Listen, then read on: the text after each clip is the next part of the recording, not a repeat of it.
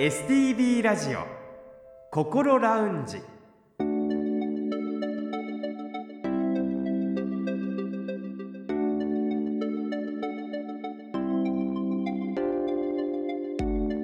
おはようございます。北本隆夫です。土曜日朝5時45分になりました。この時間はあなたの心にそっと寄り添う心ラウンジをお送りします。心の悩みは人それぞれですがそんな悩みを一人で抱えてしまってはいませんか？この番組ではそんなあなたのために未来に向かって前向きな一歩を踏み出せるような情報を時間の限りお届けしてまいります。今月12月はスタジオにカウンセラーの先生をお招きしてカウンセリングについてさまざまな角度からお話を伺っています。この後6時までぜひ心ラウンジにお付き合いください。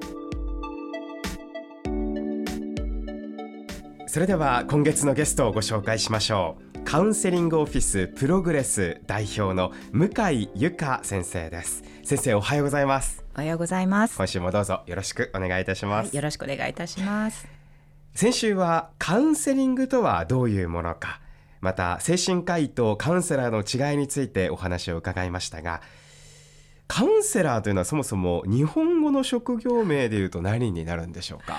えっとですねカウンセラーとかまああの人によってはセラピスト。私も時々こうセラピスト自分のことセラピストと呼んだりするんですけれどもなんかこれってこうカテゴリーだと思っていただけたらなとかって思うんですけれどもあの私が取得している資格っていうのはこう臨床心理士という,、こう日本臨床心理士資格認定協会があの指定しているこう資格なんですけれどもあのそれはこう大学院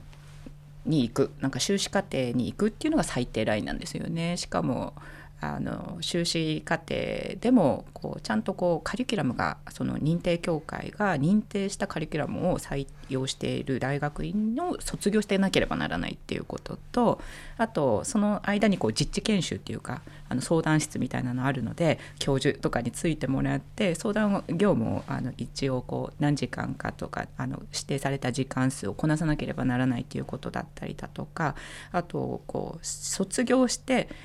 卒業した年にですね試験があるんですよ。でその試験があの筆記の試験とあと面接の試験っていうものがあってその2つに合格しないとあの取得することができないっていう資格でで資格があの取得したらそれで終わりっていうんじゃなくてこの5年に1回の更新制度っていうのがあるんですよね。はい、でちょうど私あの今年度更新をしなきゃならなくてですね今こう教会の方からあの資料が送られてくるのを待ってるんですけれどもその5年に1回の更新のために研修を受けたりだとかあと学会で発表したりとか論文を書いたりだとかそういう一定のポイント数をクリアしないと資格更新ができないっていうシステムになってるんですね。はい、なかなかハードな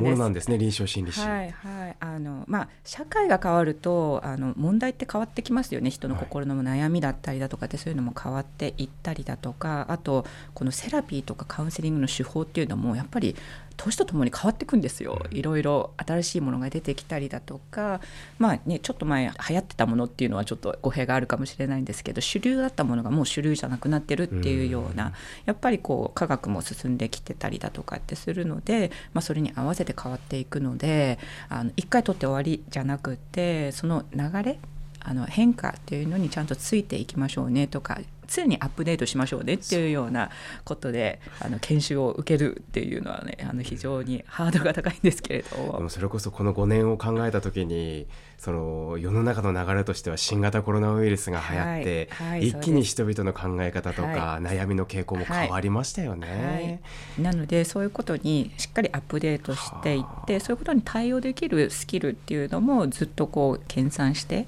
キープしていきましょうっていうのがあのその目的になるんですよね。はい、なんでそもそも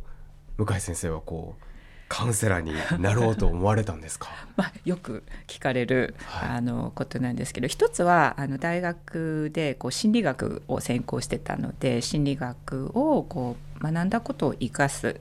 あの仕事に就きたいなっていうのが一つあの大きかったかなと思うんですけれどもまあそれは当時あの思ってなかったことなんですけれども今になってこうやってあの振り返って考えてみると私高校の時に留学してたんですけれどもあの一緒のプログラムであの長野の女の子があの私の隣町に留学してたんですけれどもあの、まあ、ホームステイ先の家族があの仲が良くて私たちのお母さん同士がこう時々電話で話したりだとかってしてたんですけれども なんかその彼女のお母さんの方が私のお母さんに電話をかけてきて「ところでね」ってあなたのところにステイしてる子は隠れて吐いたりしてないの？ってっていうようなことを電話で聞かれたそうなんですね。で私のお母さんは「え？とかっていうことで何が起きてたか理解できなかったんですけれどもどうやらその私の友人だったその女の子っていうのがあのストレスで過食をしてたんですよね。もうクッキーとかを一箱一気に食べてしまうっていうのでただでも太っちゃうとかっていうことが頭によぎるんでしょうね。それであのもう全部吐いてしまうとかっていうようなことを実はそこの捨て先のファミリーに隠れてやってたっていうのですごくそのお母さんは心配して、まあ、どうしたらいいか分かんなくって私のホームステイ先のお母さんにあの相談したみたいなんですけれども。あの私は逆にあのホームステイ先のお母さんの料理がすごく美味しくってブクブク太ってたんですけれども そんな体重のことなんかは全然気にせずに。でもそういった時に、まあ、同じような体験をしていて私はすごくこうストレスっていうよりはまあ大変なこともたくさんあったんですけれどもあのすごくいい体験ができたんだけれども片や彼女は本当にそれがストレスになってこう食べ物を吐いてしまうっていうことでどんどん痩せてってたんですよね。なのであのこの違いって何なんだろうとかこれってどっから来るんだろうとかでもねなんか人生って一度に一回きりじゃないですかそんな苦しんだりだとかやっぱりこうねなんか悩んだりだとかっていうよりはぱり楽にそして楽しくこう過ごすことができる方がいいんじゃないかなとかじゃあそれをあの援助とか、まあ、お手伝いできるっていうんだったらどういうことができるかなっていうのがすごく今となって考えればすごくこう人の心に興味を持ったとか、こう支援職に就きたいとかっていうふうに思ったのは多分そういうところから大きいかなと思ってます。そうなんですね。はいそこから果てしないその臨床心理士の資格を取られるに至るわけですね。はい、そうですね はいではそんな向井先生が代表を務めるカウンセリングオフィスプログレスですが今日は個人の相談者について詳しく伺っていきたいと思います。はい、まずカウンセリングオフィスプログレスでカウンセリングを受けられている個人の方、どのような相談が多いんでしょうか？えっと本当にあのいろいろあるので多いとかっていうのってこうピンポイントでねこういうのが多いですよっていうのってなかなか難しいなと思ったんですけれどもあのやっぱり人間関係にまつわることは多いかなと思います。例えば彼氏とか彼女とかとうまくいかないとか、まあ、付き合ったとしてもこう長く続かないとかあと家族関係も多いですねなんかあのお母さんがすごく干渉してくるしなんかこうお母さんに支配されてるような感じがするけれどもやっぱりなんかお母さんの言う通りにしかあの生きることができなくて、まあ、それがすごく辛いなっていうふうに感じてらっしゃる方もいらっしゃいますしあと職場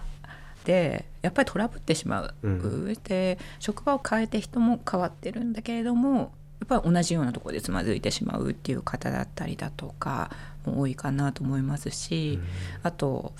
ご自身の悩みっていうかまあこんななんかすごく自信がないとかなんかこう特定の問題があるわけじゃないんだけれどもいつもこう生きづらいなとか苦しいなとかっていうような感覚をいつも持っているとかっていう風な方もあの多いかなとかって思いますね。うん幅広いですね。いや本当にあのそうなんですよね。うん、まあ皆さんねそれぞれあのお顔が違うように育った環境とかこれまで生きてきた人生だったりだとかって全然異なるので、まあ対人関係の悩みって大きくくくったとしてもその詳細って本当にユニークそれぞれが、うん、あのユニークなものなんですよね。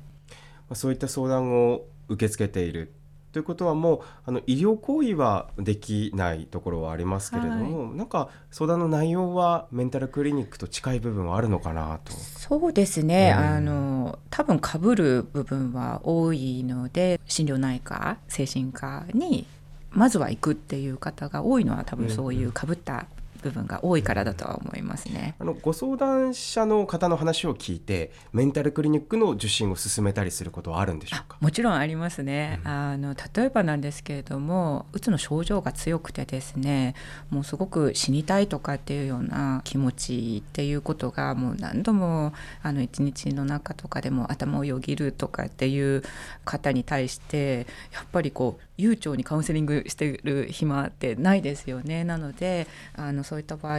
大抵の場合あのカウンセリングにストレートに来る方っていうのはやっぱりあの病院にかかりたくないとかお薬は飲みたくないっていう方って非常に多いんですけれどもあの場合によってはやっぱりそれがないとあのその先のカウンセリングに進めないっていうケースも多々あるんですよね。なので そういった時は本当に説得してでもあのクリニックとか病院に行くことをあの進めています。で知らないとかやっぱり行ったことがないからっていうような方にはあのお知り合いの先生たちのところを、あのご紹介して安心して行っていただけるようにあの私の方であの手配することもありますね。安心ですね。そういった橋渡しのようなこともやってくださるっていうのは。はいそうですね、うん、なんかあの個人的にもそうですよね。やっぱりなんか知らないところに行ってですごくセンシティブな問題だと思うんですよね。心の問題っていうのは、うん、なのでっぱりこう安心してあの行けるあのそしてしっかりとしたこう治療を受けられる先生のところに行っていただくっていうのはすごく重要かなと思ってます。以前高先生から病院によってはこの精神疾患の治療チームの中にカウンセラーの方がいる場合もあると聞いたことがあるんですけれども向井先生どこかの病院でカウンセラーとしてお仕事をされたりはしてるんでしょうか？はい、えーと、私のキャリアの駆け出しがまさに医療機関で、はい、えーと、大学病院であの勤めて8年ほど勤めておりました。はい、なので先ほどねお話しした紹介先の先生っていうのも私がいた8年間の間で実際に一緒に仕事をしたことがあるドクターたちなので、うん、全然知らないっていうよりもむしろその先生たちがどういうドクターでどういうことを得意としてっていうようなこともあの知っているのであのすごくお願いもしやすいですし、うん、安心してこの先生知ってる先生ですしあの本当に優秀な先生たちなのであの安心してご紹介することができています、はい、一緒にチームとなって働くってなった時に、はい、それは改めてどういう役割分担をしてあそうですね。あの私大学病院にいた時は例えばなんですけれどもあの入院されている患者さんのこう精神的なこう状態をこう把握したいっていうようなことで心理アセスメントっていうことであのいわゆる心理的な検査ですよね。はい、それをこうあの見立ててほしいとか、まあ、こう検査してどういう状態なのかっていうのを分かるような形でこう報告してほしいというようなことで心理検査を実施して、まあ、そういったこの方は今こういう状態でとか例えばこういう、ね、症状を呈している背景にはこういうことがありそうですねとかっていうようなことだったりだとかをこうご提案させていただいて先生のこの治療の一環のあのこう参考にしていただくとかあと外来とかではやっぱり先生たちの外来の持ち時間ってやっぱり皆さん忙しいですからゆっくりお話を聞くとかっていうことって実はあまりあの確保できなかったりするんですよね。なので先生たちはこう症状の把握だったりだとか、まあ、必要に応じてあの薬を変更したりだとかっていうことまでは担当してその引き継いでカウンセリングの部分はあの私たち臨床心理士が担当するとかっていうような形でこう役割分担をして患者さんのこう治療に当たるっていうようなこともしてましたね。はい、それは本当に最強の医療チームですね。そうですね。そうですね。はい、そうですか。あのこの番組ではご家族に精神疾患の方がいらっしゃる場合、ご家族だけで悩まずにできるだけ早く専門機関に協力を求めるように呼びかけているんですけれども、はい、その一つとしてカウンセラーの方に相談をしてみるっていうのもやはり大きな一歩であることは間違いないですね。そうですねあのご家族の方もやはりすごく大変だと思うんですよね。うん、であの精神疾患を抱えていらっしゃるご本人もやっぱり大変な思いされてるっていうのはもちろんなんですけれども例えばそういう方にどんなふうに対応していいのかわからないとかあのすごく悩まれてる方っていうのはあの多いかなとは思います。で精神疾患を抱えていらっしゃる方を支える家族、うんまでダメになってしまうとやっぱり共倒れになってしまうということが一番やっぱりあの怖いことかなと思うのでそのご家族の方を私たちが支えるっていうようなイメージを持っていただけたらいいかなとかって思いますそうやって下支えご家族の方を下支えするっていうことが、まあ、その精神疾患を抱えているご本人をまた支えるっていうようなイメージを持っていただけるといいかもしれないなって思います。そういったご家族の方にもそのカウンセリングを受けてもらいたいっていうこと。そうですね、あのやっぱりそのご家族の方もやっぱり疲弊してる部分とかその持ってる力を出せなくなってしまってる部分ってあると思うんですよね。なのであのご家族の方たちのその力を引き出すことによって当事者の方を支えていくっていうようなイメージでしょうかね。はい。この番組を聞いてカウンセリングを受けてみたいと思った方はまずどうすればよろしいんでしょうか？えーとまあ、私のところのホームページになんかアクセスしていただけたらなとかって思いますしあの電話でももちろんあのお受けしておりますのでお気軽にお問い合わせいただければなというふうにあの思っております。であのうちの特徴としてはなんですけれどもこれ必ずではないんですけれどもご予約をする前に15分ほどなんですけれどもあの Zoom がお電話にて、えー、と15分の無料のこうコンサルテーションということで、まあ、どういう悩みなのかとか、まあ、それを聞いた上で私がどのようなお手伝いをできるのかとか私のアプローチの仕方っていうのを聞いてもらってそれがその方にフィットするのかどうかっていうのをあの見極めてもらうためのあのお時間をとっています。でその上であやっぱりダメだなと思ったらもう全然いいです ご予約していただかなくても。でもあのあそれだったらあのいけそうかなとかって思った時はあのホームページにアクセスしていただいてご予約をいただければ、お受けすることっていうのは可能です。はい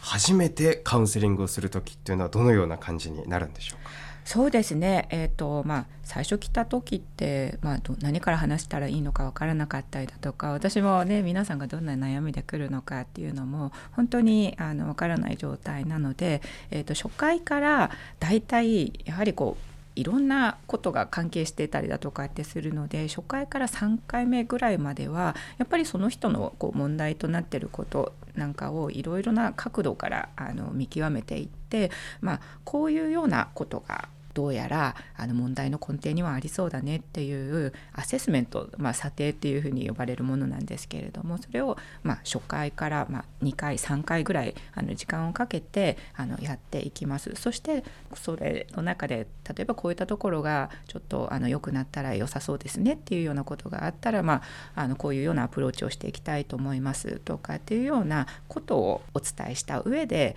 取り組んでいくっていうような形になるかなと思います。1回あたりって何分ぐらいなんですか？1回は、えっと、60分ですね。はい、そうなんですね。60分しっかりあのお話を伺いしてっていうことをしてるんですけれども、まあ、基本的にはあのこういう流れでいきますっていうことなんですけれども、うん、やはり全部システマティックにやってるわけではなくってあのもちろん1回のご相談であの十分満足しましたっていうクライアントさんも実際にいらっしゃいますしあのその辺りとかはあのもちろんご要望にもお答えしながらあのやっていくのであの必ずしも何回も来なさいとかっていうわけではないので その辺りはあのご心配していただかなくても結構かなと思います。はいさて今日はお時間となりましたので続きはまた来週伺いたいと思います。向井先生が代表を務めてらっしゃるカウンセリングオフィスプログレスにつきましてはホームページをご覧ください。初めての方への分かりやすい解説やカウンセリングメニューなども載っています。それでは向井先生来週もどうぞよろしくお願いいたします。よろしくお願いいたします。STB ラジオ心ラウンジ。STB ラジオ心ラウンジ。今週もカウンセリングオフィスプログレス代表の向井由香先生にスタジオにお越しいただき個人のカウンセリングについてお話を伺いました。メンタルクリニックとカウンセリングの違い今までなかなかピンとこなかった方も分かっていただけたかなと思います。そしてカウンセラーの方も必要だと判断した場合にはメンタルクリニックに行くように促してくれるのは安心だと感じました。来週も向井先生にご出演いただきますのでぜひお聞きください。さてこの番組では皆さんからの質問や番組で取り上げてほしいテーマなどもお待ちしています。メールアドレスはこう先生にちなんでこうアットマーク stv.jp アルファベットの小文字で ko アットマーク stv.jp ファックスやお手紙については STV ラジオのホームページをご覧ください。そしてこの番組はこれまでの放送回をすべてポッドキャストで配信しています。パソコンでもスマートフォンでも STV ラジオのホームページにあるポッドキャストから心ラウンジを選んで聞いてみてください。Spotify や Apple Podcast でも聞くことができます。それでは STB ラジオ心ラウンジ来週もぜひお聞きください。北本隆夫でした。